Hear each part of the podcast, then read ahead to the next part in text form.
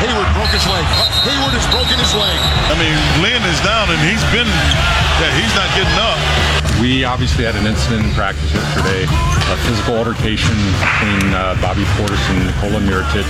Uh, it was great to see everyone coming out there, contribute. That second unit did their job tonight. But once the ball went up, you know, it was kind of back to a regular schedule program. Now Ball puts a move on Beverley. Here's Ball with the runner and a foul from behind. Brooks against Jrue Holiday. Turn, gun, got it!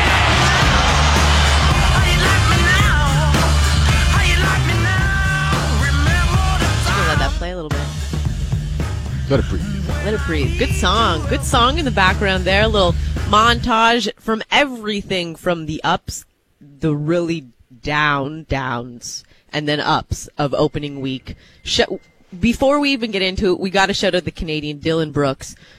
Had a huge opening game and put his name on the map when it comes to five. Canadian content, setting some history as his debut, finishing with 19 points, highest by a Canadian in the NBA in their opener. So shout out to Dillon Brooks doing his thing in the a- West. he's a good player, and his maturity goes beyond his, his years. He's uh, he's ready for this. He's in a great situation Yeah. in Memphis. They're thin on the wing, so he's going to get a chance to play right away, and he's got what it takes to take advantage of this opportunity. you go back to opening night. Oh, do we have I, to? I know my my leg is starting to to no, throb just from even it. listening to that, Hayward is broken his leg. That gives me chills. Yeah. That gives And- me When I'm on. Instagram and I'm seeing highlights, I skip quickly past because I don't know if it's going to be It's gonna be that one or not, yeah. I just don't want to I it. actually didn't see it, so I was I was watching with a few friends of mine. Have you seen Uh, it since? No, no. So I, I was watching the game with a few friends of mine, and I was in the other room uh, when the play happened. And all I could hear w- was the gasps Right. from the two two guys that I was watching the game with. I, I rushed back into the room and obviously saw the reaction on the TV from all the players, and I mean the reaction said it all. They did show on the on the broadcast. They did show a replay, but They it was showed from once. but it was from a far far, They angle. waited. Yeah. They waited a while to do it. Yes. Right. They waited a while to do it, and then also too because um, those games were on TNT. Ernie and the guys and the production staff took their time to decide between that game and the Warriors Rockets game if they were going to show the replay, and they showed it once.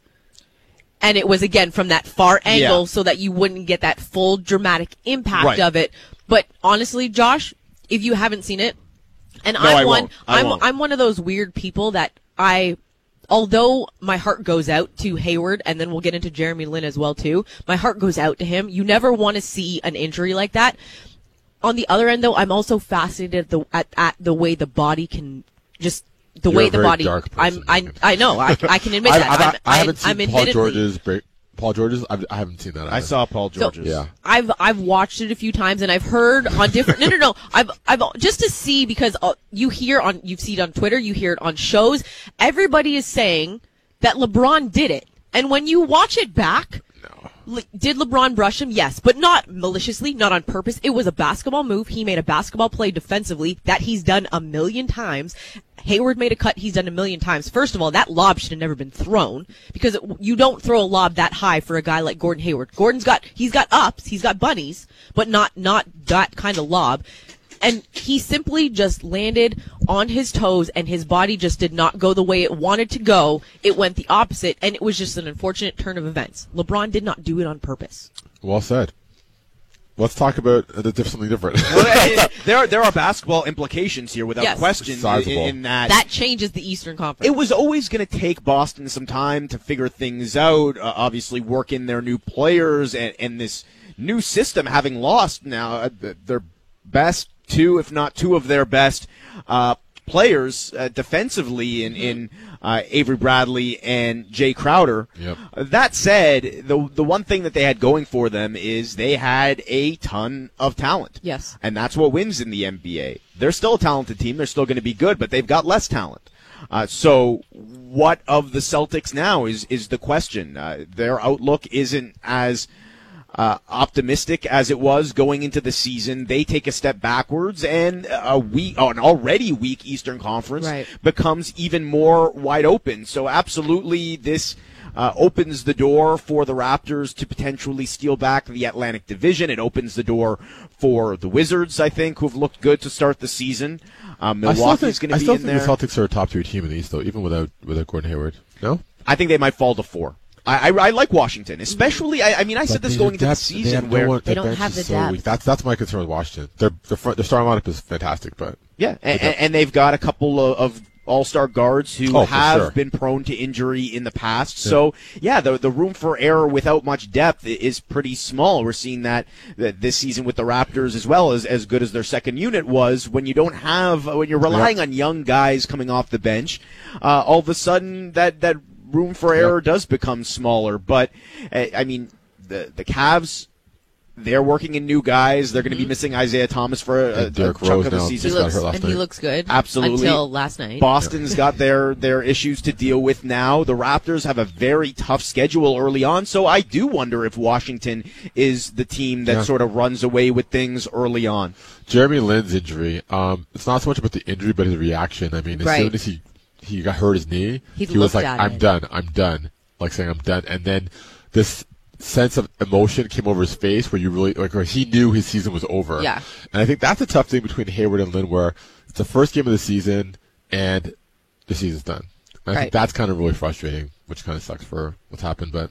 I wonder how much of it has to do with the timing of the year. I mean, these guys are in great shape, good Yeah. conditioning in the sense that it's not like the NBA used to be back decades ago when guys would just sit on the beach and, and eat Cheetos or whatever Yeah. all, all summer Sip and Mai then come to training To- camp. to and- get in shape. To get in shape. Now everyone's in shape, but there's a difference between being in shape and being in game shape. That Mm-hmm. takes some time. So I wonder if the body sort of getting used to being out there again makes I I mean, these are obviously fluke injuries. Gordon Hayward's was Yeah. a fluke injury, but as we've seen, even with like ankle things in the past, is um, when your your body isn't in game shape, you're more prone to maybe some fluke things happening here or there. But I mean, it, it's a terrible thing, obviously.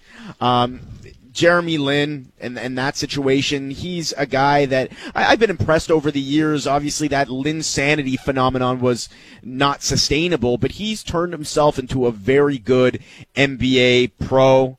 Uh, he's dealt with some injuries in the past too, and while this year certainly isn't going to be a, a winning year, a successful year for the Nets, uh, it, it could have been Yeah. for Lin. So that that's a shame. I want to ask you guys a question with regards to the Celtics and this change. Who won the trade based on the way Kyrie has played so far?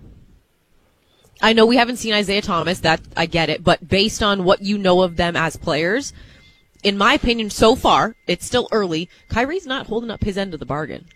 I think it's too early to evaluate based on like you said Isaiah Yeah. played and also this draft pick whether Yeah. they trade it or keep it who does that turn into I think Kyrie is still a top easily a top 10 player in this league. So I think you know what you're going to get out of him but Isaiah Thomas what he's going to bring to this this Cleveland ball club this draft pick and to be Jae Crowder. So I think it's I don't I think it's too early to call. I, I ask because when you look at like you know what you're going to get from Kyrie. We know he's going to take an an ample amount of shots, but like Philly fans, Boston fans don't like they don't they don't hold their feelings in. And if it continues this way, if he goes, you know, seven for 17 again or having poor shooting nights the way he's had, and then also two is getting completely blown by on the defensive end, the Boston fans are not going to let this go for an entire season. I, I don't think we do know what, what they're going to get from Kyrie Irving. That's what makes this so interesting. That's what makes this trade so interesting and did uh, when it when it happened to me is that this is going to test Kyrie in a way Yep. that we haven't seen. Uh, they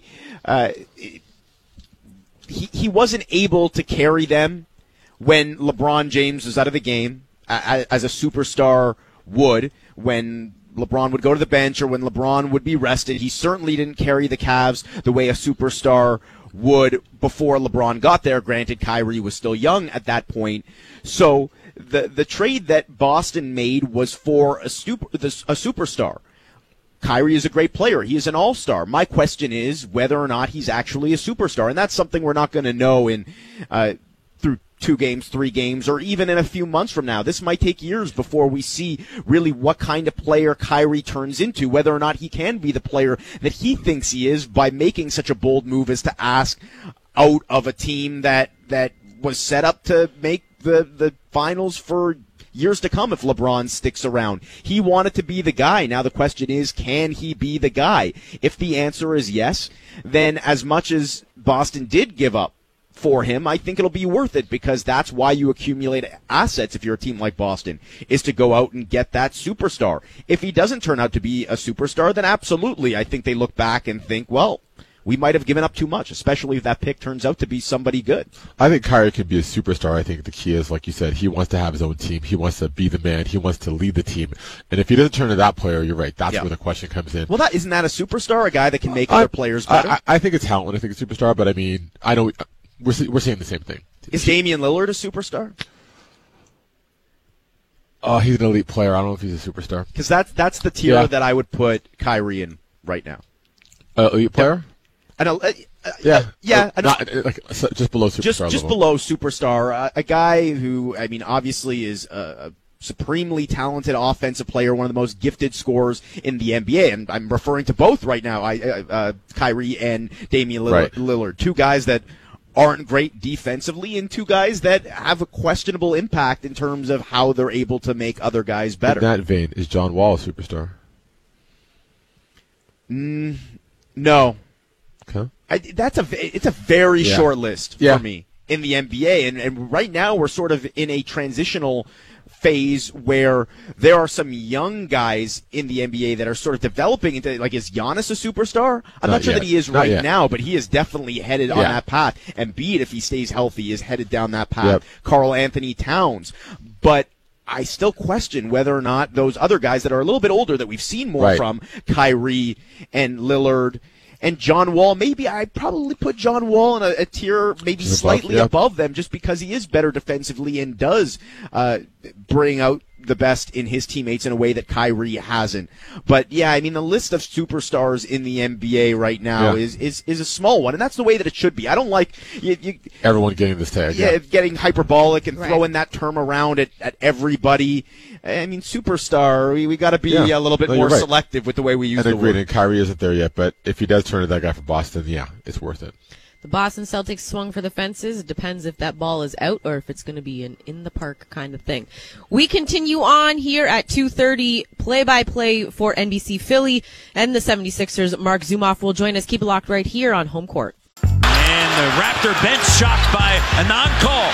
Miles! Oh! C.J. Miles shooting the three at a high rate. And Jack Armstrong's loving every minute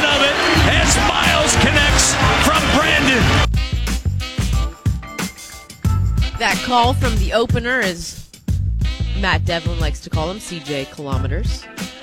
He's get, he's getting those shots up at a high clip. Yeah, get a used to very high clip. He's not shy. I, I tweeted CJ, not Childs. Ah, Well I think I like that sir. better than um CJ Kilometers? Yeah.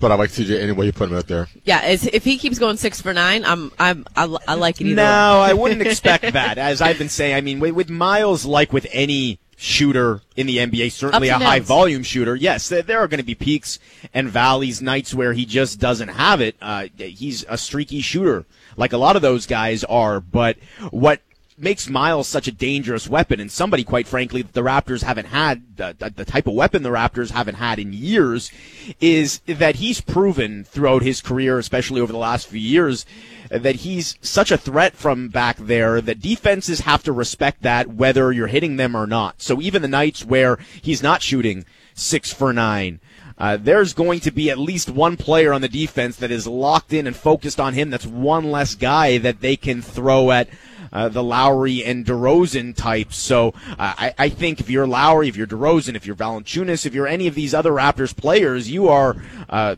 thrilled at the idea of playing with rather than against a guy like CJ Miles. He's going to make their lives a lot easier, create opportunities and for them. he, he's been known as the Raptors, one of the many Raptors killers. That's as well, a too. long list, Meghan. Yeah, I know. looking, looking at the second unit, though, you have guys like Delon Wright, Fred VanVleet who can penetrate and create and find others. So it, it's like you have to be wary of the fact that these guys can get in there, but also find them in the wing. So um, that's what makes the second unit so good, I think, in terms of the, the ability to penetrate, create, and dish.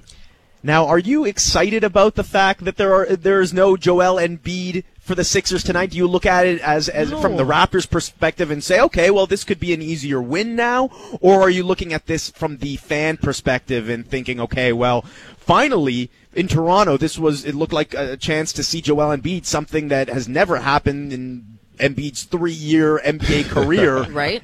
And and now we miss out on the chance to see one of the bright young talents in the NBA. Well, uh, it's almost from both perspectives because as like all the the fans that will come in tonight, they will be disappointed that they don't get to see the man who is embodied the process. I'm disappointed. and I'm I'm disappointed. Forget the paying customers. I'm disappointed. I'm Meghan. disappointed though from a basketball standpoint because really, if he, if this is what's going to happen with Joel Embiid, I understand he's got his injuries. Like that, that is completely understandable. I get that they have to slowly get him in, but how are you going to know if he can play on back to backs if you don't play him on back to backs? If you're going to play, like, play him unlimited minutes on back to backs, but you have to let him play in order to know if his body can handle the grind. too much money Well, to I know run the risk. that's Uh, their that's- own fault. But you, how But- how can you get the risk? But this is the thing: you don't know the re- you don't know if you'll get the reward from that risk if you don't let the risk play the I game. think I think it's too soon in the season for them to try and really push like that. I think they got to see how it works out. And I said, you know, I mean, I I would love to see him, but I also like even from our standpoint is like evaluating this Raptors team, seeing them facing better competition to see how they match match up, and he Yeah. would definitely make a difference there. Um, but um, yeah, I mean, it's it's tough when it's another team and it's their asset, and you know, we talk about the money he got and. How many players have played more games than he has in this short time? So they have to be pointed it out. they have to be cautious.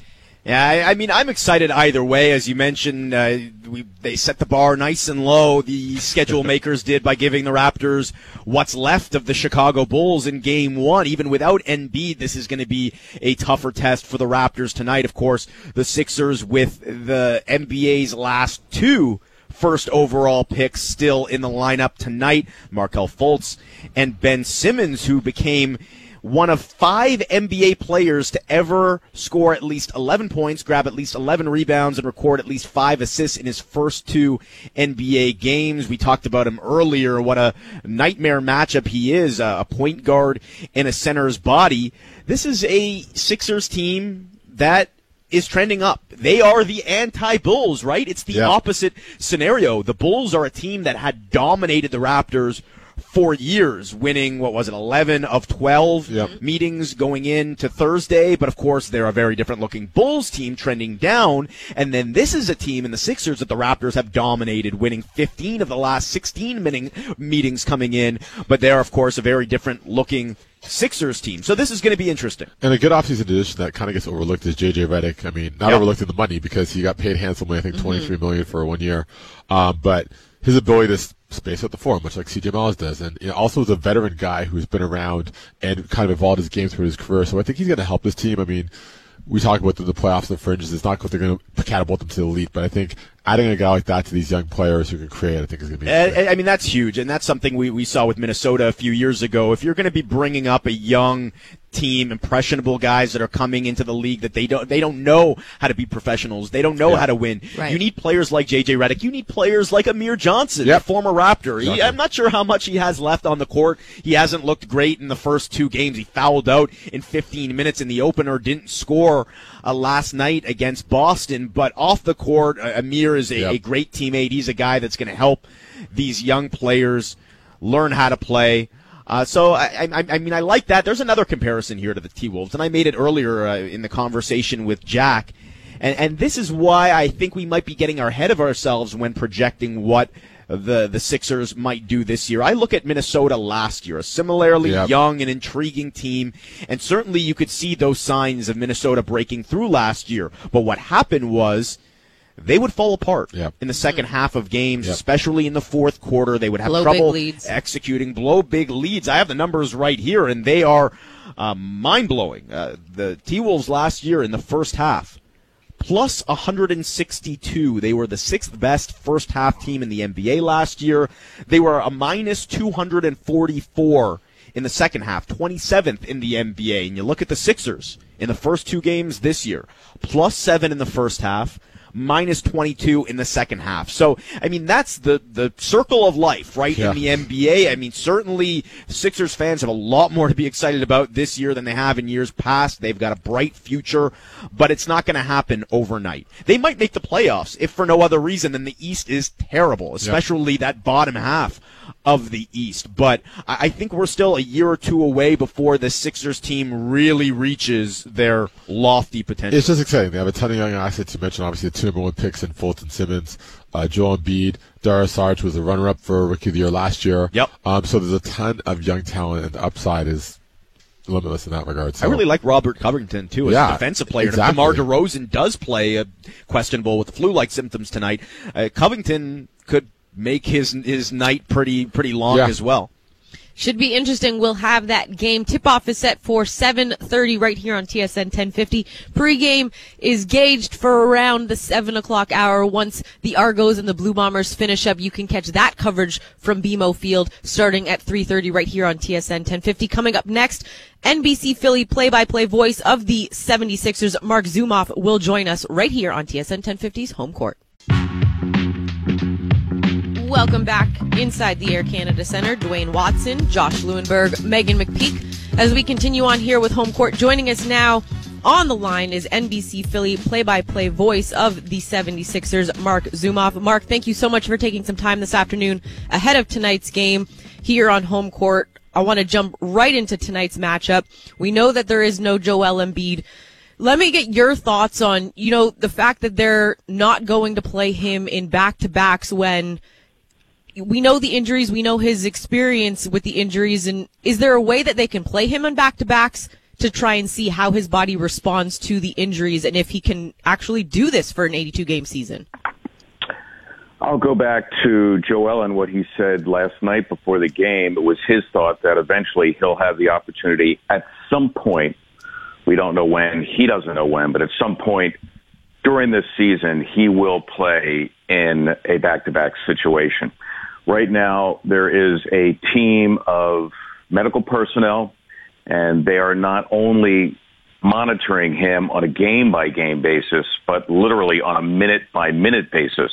You have some of those medical people right behind the bench, and Brett Brown during the game is literally in conversation with them saying, okay, you know, how has he done so far? Uh, they measure something called load that determines how many minutes he might play that night. And then Brett is able to dole out minutes accordingly. He's averaging 27 and a half minutes, which actually isn't too bad. It's a lot more than what we thought before the season would start, but we had to leave him behind and we hope that he'll join us in Detroit. And that's our next game after tonight. It'll be Monday. Mark, Mark, going into this season, what's the temperature of the fan base there? Obviously, it's been a tough few years, uh, an emotional roller coaster with some of these young guys going down and, and uh, losses piling up as the Sixers have rebuilt. But uh, there's no question which direction they're trending in now, how uh, much excitement there is around the NBA about this young team. Uh, are, are the fans. Um, fans lining up with with that sort of excitement as well, or is there still sort of a wait and see mentality uh, going on? Well, they are waiting to see. They're waiting on a season ticket waiting list. That's how big the reaction has been. Uh, the Sixers have sold more season tickets than they ever have in their history. Uh, they project sellouts for every single game. Uh, last night was like a playoff atmosphere. Unfortunately, they were greatly disappointed at a 10 point loss.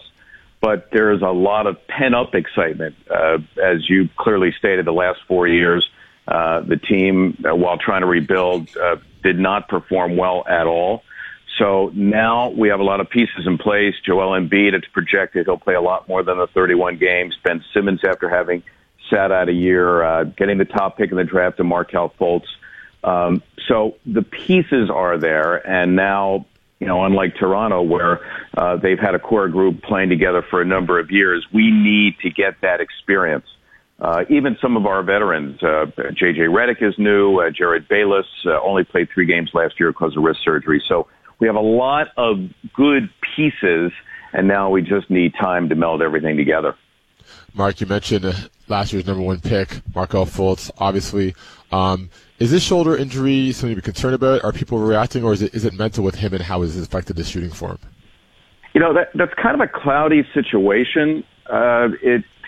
In hearing Brett Brown last night, he seemed to indicate that the shoulder was not that much of a problem. You would think if it was, he wouldn't be playing. He's played in the first two regular season games.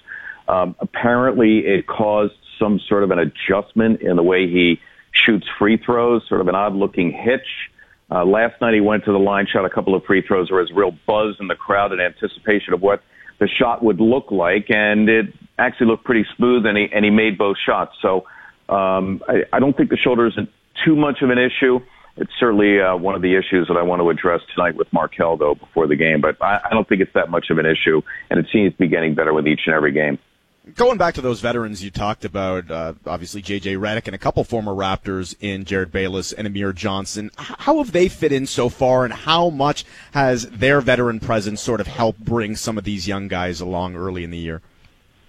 You need certainly with a young core group, and you have to remember, again, Fultz, just a reminder, the rookie, Simmons, the rookie, Embiid, uh, very little experience, and Dario Saric only in his second year. So you need some adults in the locker room. Uh, both Jerryd and Amir are or have been great. Uh, Bayless certainly on the floor couldn't do much last year. I left wrist surgery, only played three games, and has really shot the lights out through the first three. And Amir Johnson, even though he won't uh, contribute a lot statistically, not only a good defensive player, will throw his body around and set some screens, but just a wonderful, very positive presence in the locker room. So um, I, I think you need guys like that. JJ Redick, as much as he's going to contribute with his terrific three point shooting is another voice like that.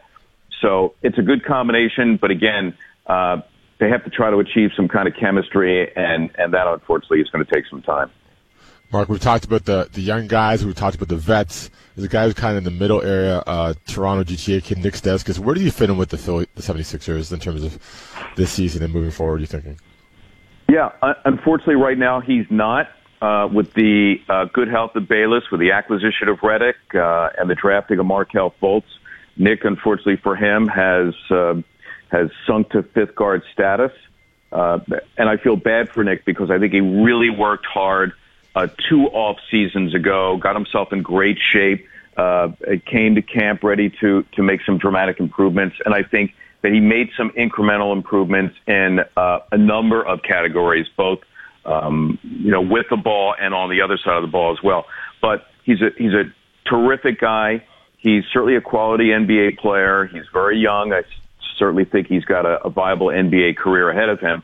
Though right now in our current situation, there have been no minutes for him, at least in the first two games. As to whether or not Brett Brown gives him some minutes in front of the home folk tonight, we'll see.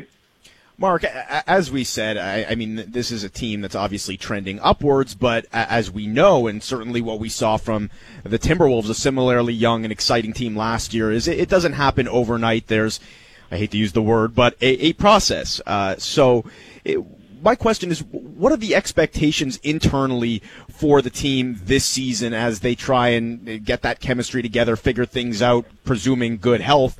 And what are the expectations amongst the fan base for how this team will fare, even in a weakened Eastern Conference this year? That's a really good question, and I think uh, there are all kinds of answers to give. Uh, you could uh, look at the folks in Vegas, who I think have uh, rated the Sixers close to a 500 team. Um, and, and again, I think a lot of what they take is on paper. I know that organizationally speaking, the playoffs are a goal, and if the Sixers can play close to 500 ball in a week in Eastern Conference, um, you would think that they could do that. Certainly, through the first two games, you start to wonder, and it's a small sampling, no doubt, but you start to wonder: um, Can the team come together and play that well? Um, you know, again, we're going to have to see, but um, it could be anything from 30 games to, to 42 wins, depending on, on how the chips fall and, and how quickly this team is able to develop. Mark, Joel Embiid, um, for all the stuff that, as people who follow the game and are fans, love his personality and his social media presence, um, does that kind of become a distraction at some point, or is it still kind of like the energy is welcomed with how he is and just Joel being Joel? I think that our fan base and to some degree our players feed off of that. He's clearly become the leader of our team. Um, on the floor, certainly is our best player, and and spiritually, he is the guy who sets the tone for us. And quite frankly, um, I think you could point to a watershed last year when the team started to uh, perform well in the month of January. The Sixers went 10 and 5. And at one point, I think the Sixers may have been five or six games out of a playoff spot, and nobody really expected them to make any kind of a run. And Joel Embiid mentioned the word playoffs. And I think, quite frankly, you need guys in your locker room, especially uh, guys who are going to be leaders, to uh, to do things like that, to set the bar up and and let people know, let the teammates know that that's expected of them. Um, in terms of the the Twitter game, listen, I find it wildly entertaining. Uh, he's no Josh Lewenberg when it comes to the Twitter game, but I think that. oh, you're too kind. I, I, I, I still think that he's that he's that he's pretty good on, uh, on whether it's whether it's Twitter or whether it's Instagram. Marc, quickly before we let you go, your thoughts on Ben Simmons and how he can match up against this Raptors, both on offense and defense, because, uh, I mean, Josh has mentioned it throughout the show and Duane and I have also sort of touched on it and talked about it. He kind of plays like a one through five and can really, you know, he's a center, he's a guard in a center's body, but can really play that point guard role. Where do you see him fitting defensively against this Raptors squad tonight? Well, I'll tell you, I, I think that Ben has the athletic ability to guard, as you mentioned, one through five, almost anyone. I think he is that good. I quite frankly think the challenge on a nightly basis is for the other team to match up with him. Um, frequently, that becomes the other team's small forward. In this case, because you've been starting Norman Powell in that position, I would guess that DeMar DeRozan would be the guy who would match up with him. But uh, no matter who it is, um, nobody I don't think can deal with Ben uh, as it relates to his height, um, unless you, you you stick a power forward on him, and that's highly unlikely considering his mobility. So oftentimes, what you'll see Ben do, and and some of this has to do with the fact that he's not as proficient from the outside as we would like yet, um, is to take the ball to the hole or or do post up. Um, he's got a half hook in the lane that he'll use off the drive or the post up as well. But again, I, I, I think the challenge is more for the other guy to try to match up with him, and it'll be interesting to see what Dwane Casey does tonight. Marc, thanks so much for joining us. We appreciate you taking some time. You got it, guys. Thanks, Marc. Once again, NBC Philly play-by-play voice of the 76ers, Marc Zumoff, joining us. When we return here on home court, the guys and I will talk a little good, bad, and really ugly of the first week of the NBA season. Keep it locked right here on home court. he blows the layup. That's gotta hurt. DeAndre Jordan comes up with an air ball. It's about time. It is about time. I mean, I just couldn't get the ball in the hole. I wanted to, but I just couldn't do it. Payton's free throw was a little bit short. The direction was perfect. The distance was off by about a foot.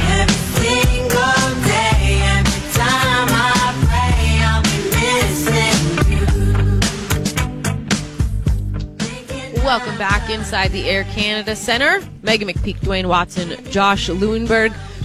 And, you know, as fun as the NBA is to watch and as exciting as it is, and, you know, sometimes some bad things can happen to some people, and and we, that's we, and that's what Twitter is for. That that is exactly what Twitter is for. And we heard some uh, some of the sound there, and the one we want to talk on, which we haven't really touched on when it comes to the NBA, on him, and haven't mentioned his name and his dad's name and Stephen A. Smith's name because somehow they all, the three of them always get mentioned together. And that is the Los Angeles Lakers number two overall draft pick this past draft in Lonzo Ball, who had a very tough outing against the Los Angeles Clippers.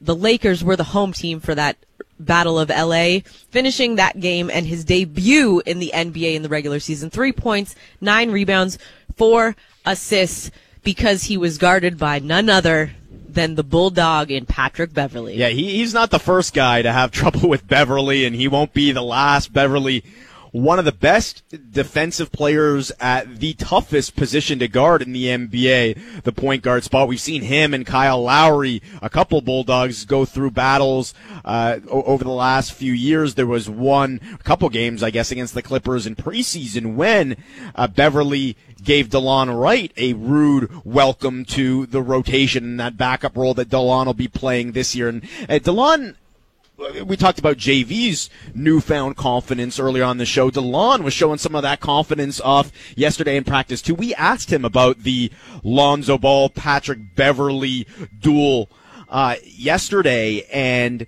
DeLon mentioned that he had actually worked out with Beverley. Uh, DeLon's an LA guy uh, a couple times last year, uh, or sorry, during the summer, and uh, yeah, I mean, he didn't. He threw some shade at, at Beverley. did that this summer when we were playing pickup. Oh yeah. Didn't work too well for him, but uh, you know I, I seen that coming. Um, with all the hype that Ball has, And then- he's not a competitor's not going to just let that you know happen. So. And then we asked DeLon about his thoughts on Lonzo Ball, and of course, all the hype that's surrounding the rookie point guard. And this, this is what he had to say about Lonzo. Yeah, they they they um getting really uh, they're, they're behind him. Uh, you know, he's a, the new face of uh, the Lakers, and you know, I don't think they had a point guard like you know as supposedly as good as him in a while with size like Russell or D'Angelo Russell. So. Some shade for Ball as well. He went on to say, I don't see him throwing better passes than me. That's all I got to say. I haven't seen the behind the back or anything from him. So, uh, DeLon getting fat and sassy a little bit. But, uh, yeah, I mean, Ball, uh, like uh, a lot of rookies, he's going to have ups and downs this year. Certainly more downs when it comes to matchups against the likes of Beverley. But he responded last night against Phoenix 29 points, 11 rebounds, 9 assists, a near triple double. Uh, so, well, we, we knew this was going to happen. Like we knew, based on all the things that LeVar Ball was saying before he got drafted, and Yep. all talk that NBA players are going to go after him just based on the fact that his dad wrote a check that Lonzo will not be able to cash. And it was ironic that of all players, the first game he plays was Pat Beverley, who will always go at you. But I think you know we kind of forgot because summer league happened, and the vibe of summer league different. Younger guys are competing, whatever. This is the NBA where grown men are there ready to like let these young guys know. And I think you're going to see it. I have to give credit to Lonzo for his ability to bounce back Mhm. as he did in summer league, but this is not going to be the last time we're going to see someone go at Lonzo. So, to add to the ego of LeVar Ball, Lonzo joins none other than the Big O in NBA history. According to Elias Sports Bureau, Lonzo Ball is the second player in NBA history with 25 points, 10 rebounds, and 5 assists in his first career road game. The last person was Oscar Robertson. He did it against the Knicks. So la- now we've just, you know, they've given more fuel to the LeVar Ball fire. But I mean, and the thing is, Lonzo's going to have these ups and downs. And he's going to get the best of every single player in the NBA because, Duane, as you said, his dad decided to write some checks and now Lonzo's got to cash them. And he's going to have a tough time cashing them. But if you're going to have to go up against tough guys, why not have your first game against Patrick Beverley, one of the toughest point guard defenders in the league? yeah, it's not going to get much tougher than that. Really. It will not. It will, though, get interesting tonight as the Raptors will welcome in the process as it makes his way to the ACC. They will be without Joel Embiid as the Raptors coverage begins around 7 p.m. tonight. Keep in mind, we say 7 p.m. It is fast and loose because it depends on how long the Argos Blue Bombers game go. Tip off though will be right here on TSN 1050 set for 7:30 p.m. and coming up at 3:30 on TSN 1050 coverage of the Blue Bombers and the Argos as playoff implications are on the line. Keep it locked as we continue on. The basketball coverage continues on later tonight. And as always, ladies and gentlemen, we will see you next Saturday and do remember to protect home court.